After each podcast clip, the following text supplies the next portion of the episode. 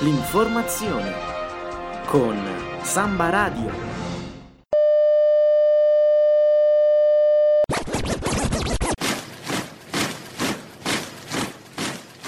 Universitari.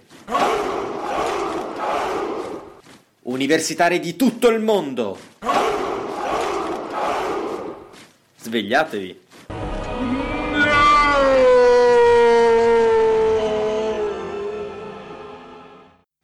Buona giornata, un caro saluto dalla redazione di Samba Radio. Oggi è mercoledì 31 maggio, chi vi parla è Michele Citarda, studente di giurisprudenza e questa che state ascoltando è l'ultima puntata della stagione di universitari di tutto il mondo. Svegliatevi, programma di rassegna stampa che alterna le notizie dei principali quotidiani con della buona musica. Per cominciare in modo informato la giornata, prima di affrontare noiosissime sessioni di studio intensivo e prima di frequentare soporifere lezioni. Leggeremo due notizie, una sulla legge elettorale e eh, tutto il quadro politico che eh, fa da eh, sfondo e poi una notizia riguardo l'Ilva. Avremo poi in collegamento da Milano Daniele Fiori e eh, infine parleremo di Ateneo e di una politica di equità da seguire Prima di cominciare vi ricordo che per intervenire e seguire meglio la trasmissione c'è anche la pagina Facebook quindi digitate universitari di tutto il mondo, svegliatevi e se volete mettete un like anche perché è sì l'ultima puntata della stagione ma eh, come ogni anno Samba Radio segue molto da vicino e direttamente il Festival dell'Economia e eh, vi sarà spazio anche per la rassegna stampa durante la tre giorni dell'evento. Adesso, come sempre, prima di partire un po' di musica, questa è Do I Wanna Know degli Arctic Monkeys. E nuovamente ben ritrovati con universitari di tutto il mondo, svegliatevi, andiamo a leggere il titolo con cui apre Repubblica. Patto PD, Forza Italia, Movimento 5 Stelle, subito legge e voto. Stessa notizia che ritroviamo eh, sul Corriere della Sera, legge elettorale, l'accordo c'è. Andiamo a leggere pagina 2 dello stesso Corriere della Sera. Renzi, legge elettorale entro il 7 luglio, voto anticipato, nasce un fronte del no. Nel PD il documento critico di 31 orlandiani, Alfano duro sui dem con altri moderati per superare la soglia. Il premier Paolo Gentiloni non ne fa un dramma e ribadisce il mantra dei suoi primi giorni. L'esecutivo in carica dura sin quando ha la fiducia del Parlamento. Guardo con rispetto al dibattito sulla legge elettorale, confermo che il governo è nella pienezza dei poteri e ha impegni in corso che intende mantenere. Angelino Alfano, ministro degli esteri, principale alleato prima di Renzi e poi di Gentiloni, promette invece battaglia.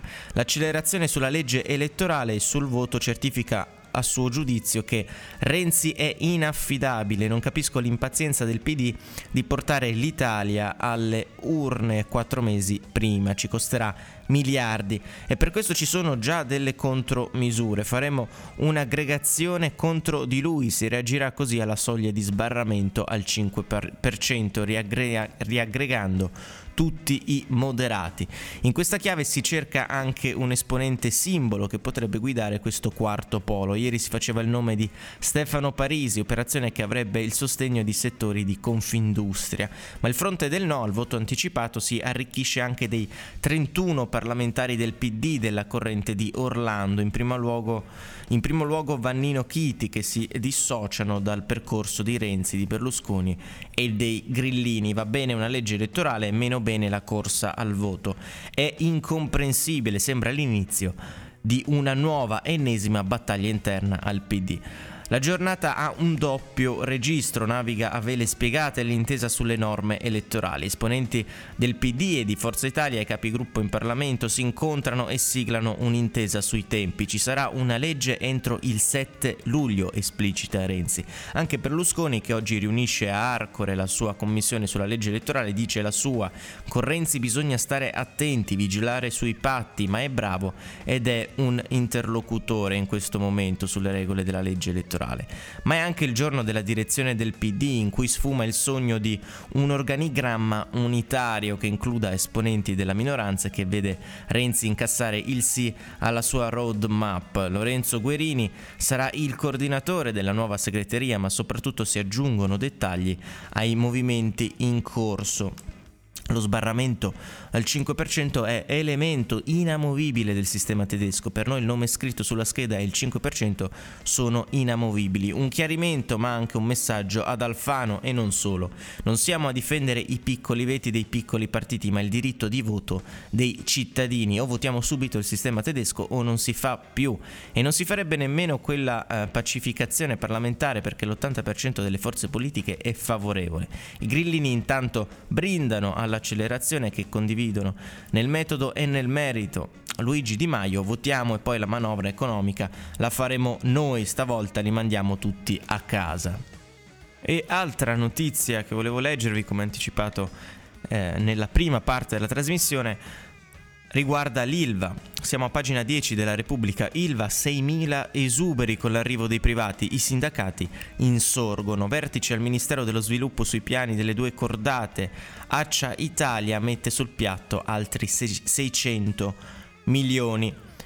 È una mazzata quella che si abbatte sui lavoratori dell'ILVA, non 2.000 come fu per Alitalia, ma tra i 5 e i 6.000 tagli. Questa è la cifra uscita ieri dall'incontro tra i rappresentanti sindacali e il ministro dello sviluppo economico Carlo Calenda.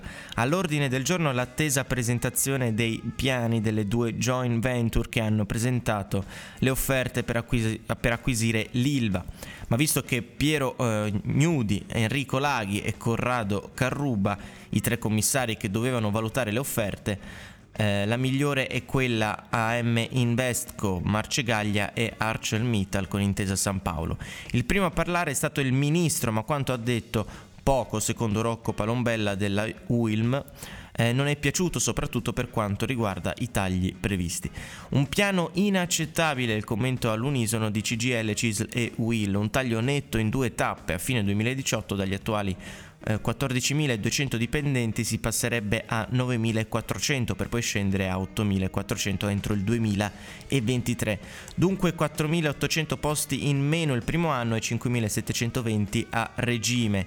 Questi i tagli proposti dal, della con gli indiani e il gruppo Marcegaglia, con l'altra proposta rimasta sul tappeto, quella di Accia Italia la sforbiciata sarebbe di 6.400 unità subito per poi aumentare i dipendenti a oltre 10.000 ma nel 2024. È stato un incontro fallimentare. Noi, dice Maurizio Landini, segretario generale FIOM, vorrebbe sapere perché hanno scelto questo piano e non l'altro, che tra l'altro a regime prevede più occupati.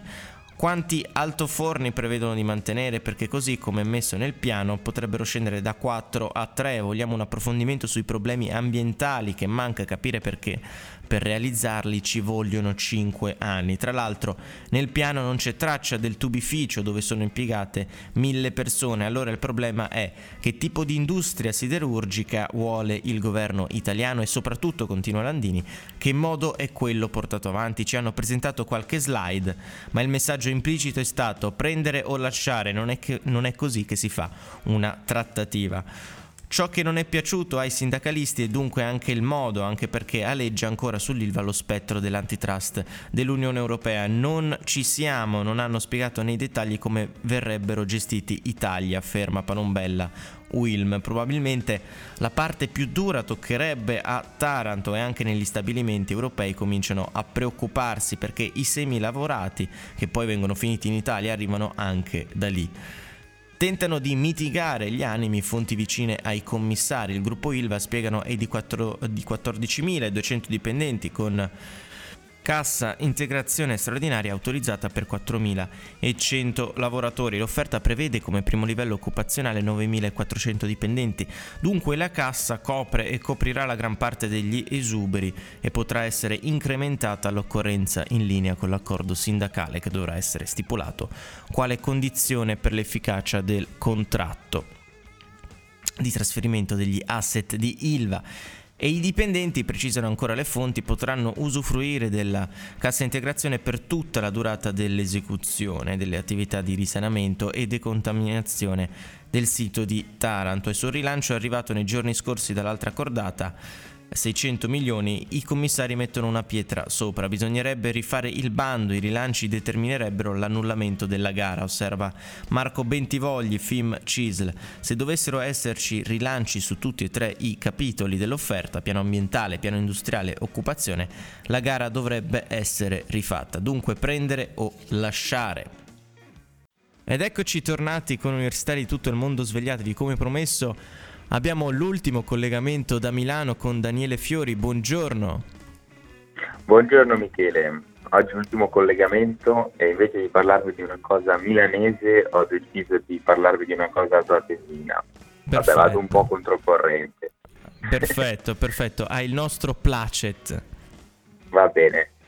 Eh, no, lo spunto mi viene da una ricerca dell'Eurac che è un centro di ricerca privato di Bolzano, uno dei fiori all'occhiello dell'Alto Adige, che ha fatto una ricerca linguistica sullo stato del bilinguismo in Alto Adige, perché eh, una delle cose positive, una delle grandi richieste dell'Alto Adige dovrebbe essere che tutti i giovani perlomeno eh, siano perfettamente bilingui, siano capaci di parlare sia l'italiano che il tedesco e invece quello che le due linguiste dell'Eurac hanno scoperto, infatti una ricerca molto approfondita e molto dettagliata, quindi io la prenderei fortemente in considerazione, è che solo il livello di senso che gli italiani sanno malissimo il tedesco e i tedeschi che sanno l'italiano così così, nonostante sia la lingua di fatto del loro, del loro paese, della loro nazione.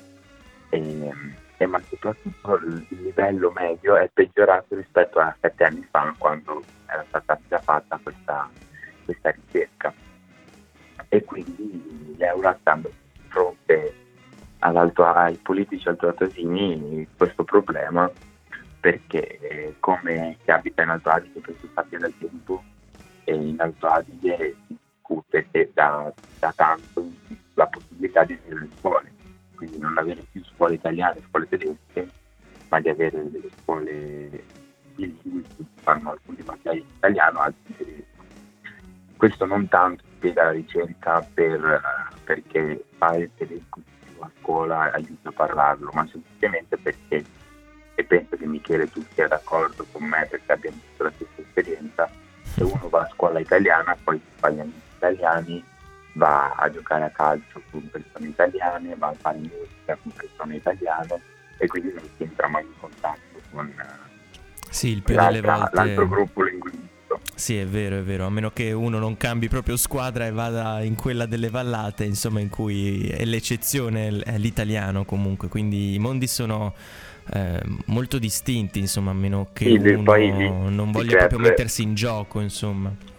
Esatto, sì, o, o, o meno che uno non abbia, dal mio punto di vista, la fortuna di nascere con un genitore italiano e l'altro tedesco, che a quel punto eh, nasce per forza bilingue. Sì, Però qui si tratta più che altro, mm, cioè, oltre appunto all'importanza di stare insieme, ma anche all'importanza di sfruttare una carta come quella del bilingue oggi che oggi nel mondo del lavoro potrebbe essere una grande opportunità. Ed è per questo che fa impressione che la, la ricerca è, fatta, è, stata fatta sui giovani delle quarte superiori e il livello davvero c'era essere praticamente il livello medio degli italiani oscilla tra A2 e B1 come, come livello. Sì, sì, proprio il minimo indispensabile, insomma. Sì, esatto, riuscire a, a, fare una, una conversazione su un tema che già, che già, si conosce, neanche su un tema generale di dibattito.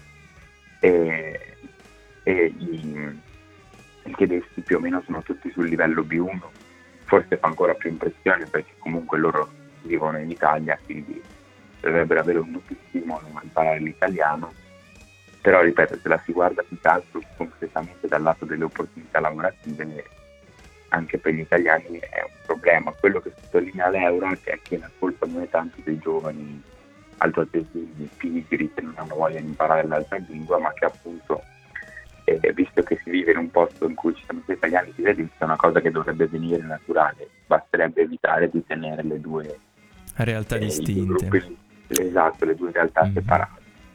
Beh, certo, magari... È interessante, è uno spunto perché... Sì, sì, certamente. Magari, eh, magari la butto lì. Eh, è anche colpa di alcuni professori che non riescono a far amare la, la propria materia, insomma, per, eh, può succedere per materie come la matematica e l'italiano, ma anche per eh, le lingue straniere, quindi eh, a chi non è capitato di avere un professore, eh, diciamo così, che non esaltava gli animi e...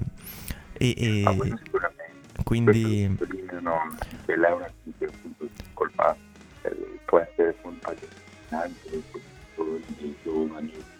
Sì, cioè bisogna... Però cioè, ci mette dentro anche la politica, cosa che di solito magari una pubblicazione tende a non, sì, a non chiaramente, fare. chiaramente. Invece, il fatto che lo sembra sia lettere significa che forse anche i giovani sono messi poco nelle condizioni anche qui io penso alle mie esperienze personali, magari poi ho avuto la possibilità di lavorare in un ambiente di lavoro in cui parlava tedesco, l'ho imparato poi molto velocemente. Sì, decisamente, decisamente. Senza...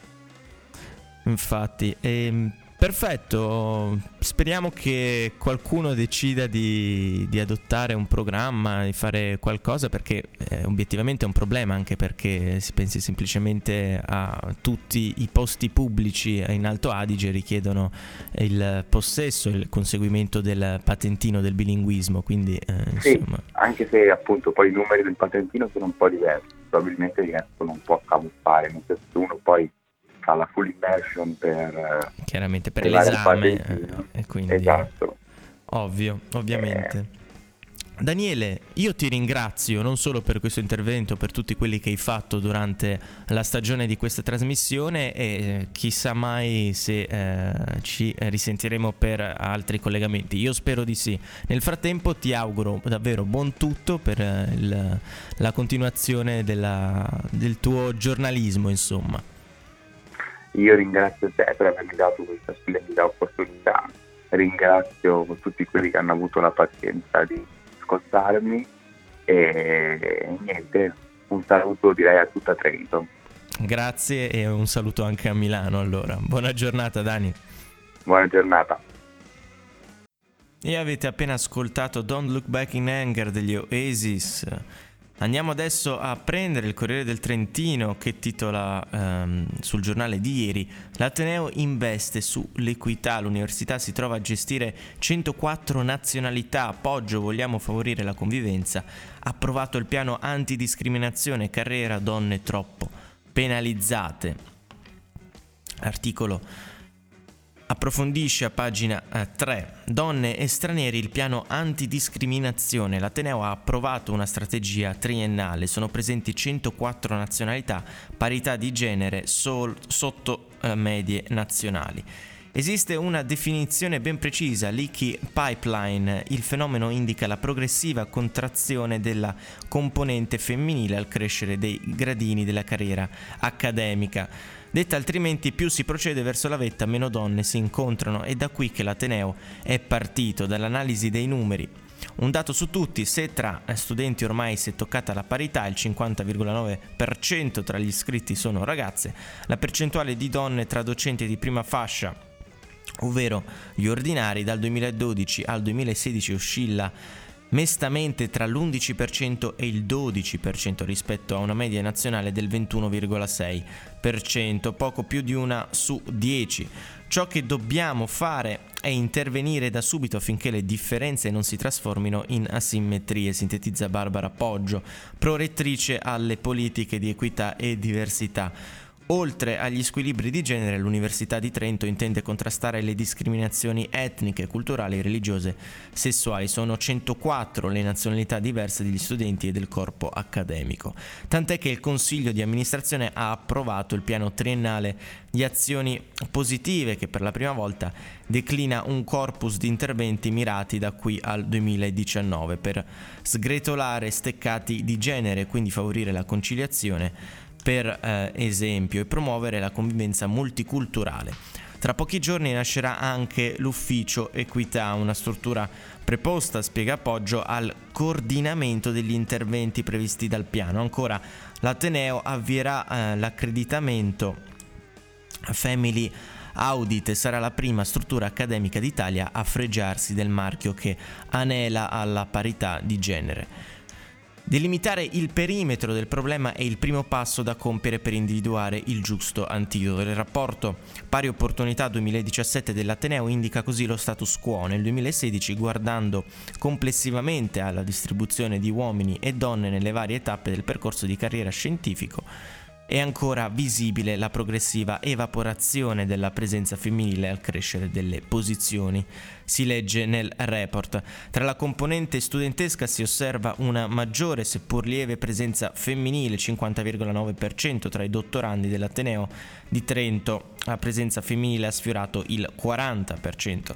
Tra gli assegnisti si è raggiunto il 41% sempre distanti dalla media nazionale prossima al 50%.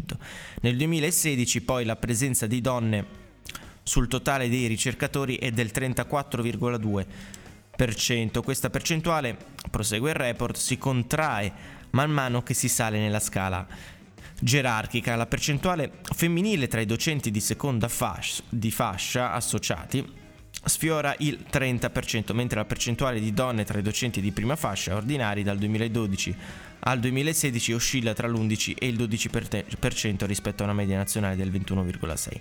Da sottolineare poi la distribuzione non omogenea tra le diverse aree di ricerca a conferma di una divaricazione tra area umanistica e scientifica. Il Dipartimento di eh, lettere e filosofia vede la più alta percentuale di donne nel corpo docente, 48,1%, seguito dal 36,2% di psicologia e scienze cognitive, mentre ingegneria industriale e ingegneria e eh, scienza dell'informazione si confermano roccaforti maschili con una presenza di donne pari rispettivamente al 10,9 e all'11,9. Dal genere alla cittadinanza, promuovere l'equità significa anche questo. Per quanto riguarda il paese di nascita, spiega Barbara Poggio, sono 104 le nazionalità presenti in Ateneo, pre- precisamente 1290 persone, 686 donne, 604 uomini nate al di là dei confini italiani. Nello specifico, sul totale delle iscrizioni nell'anno accademico 2015-2016, il 92% riguarda matricole nate in Italia, il 2% in Europa e il 6% in altri paesi, tra i più rappresentati Albania, Romania, Etiopia, Moldavia, Germania. E con simili presupposti e eh, rispondendo alla crescente internazionalizzazione, spiega Poggio, che per la prima volta abbiamo voluto strutturare delle politiche che favoriscano la diversità e l'accoglienza. Leggendo dati e statistiche è stato quindi declinato il piano triennale per promuovere l'equità in tutte le sue sfumature, 10 indirizzi e un cronoprogramma per favorire la conciliazione famiglia-lavoro e rimuovere gli steccati che impediscono alle neomamme di studiare o lavorare in ambito accademico. Nelle misure a sostegno della genitorialità vengono inclusi gli studenti che potranno beneficiare di una rateizzazione delle tasse universitarie. Per il personale poi si valuterà l'opportunità di ampliare il telelavoro e di attivare le modalità smart working, ossia più flessibile negli orari e nelle sedi. Rispondendo alla terza missione dell'università, eh, aggiunge Poggio, il piano prevede anche il rispetto della diversità culturale combattendo le discriminazioni. Il documento predispone per esempio mense per persone con restrizioni alimentari, intende istituire una collaborazione con un gruppo di lavoro sui migranti, sostiene l'attività di un gruppo di lavoro sulle differenze culturali e intende individuare spazi di spiritualità. Abbiamo una responsabilità, conclude Poggio, dobbiamo fornire, formare i cittadini di domani. E questa era l'ultima eh, notizia della eh, trasmissione, della stagione, insomma. Prima di salutarvi vi segnalo il palinsesto di Samba Radio previsto per la giornata di oggi alle due e mezza avremo one shot alle tre tra le righe alle quattro e mezza ma partiamo alle sei eurofonica alle sette Paris Esuna Fett alle sette e mezza Listrione, alle otto e mezza Jessica e Nuvole, alle nove Ma siamo serie e alle 10 la playlist italiana indipendente. Io vi ringrazio per essere rimasti in ascolto, ringrazio chi ha, ha seguito le puntate, eh, la stagione, ringrazio eh, in generale, facciamo così, Samba Radio e ehm, eh, rimaniamo comunque che eh, vi ricordo che eh, da venerdì fino a domenica eh, seguite la pagina Facebook per i vari sviluppi. Ci sarà comunque la rassegna stampa ampliata, durerà probabilmente un'ora eh, in diretta da uh, Via Verdi per il Festival dell'Economia. Io vi auguro uh, buona giornata e buono studio uh, da me Michele Citarda e dalla redazione di Samba Radio tutta.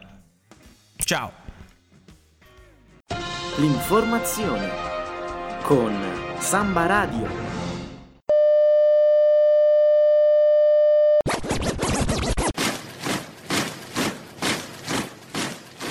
Universitari.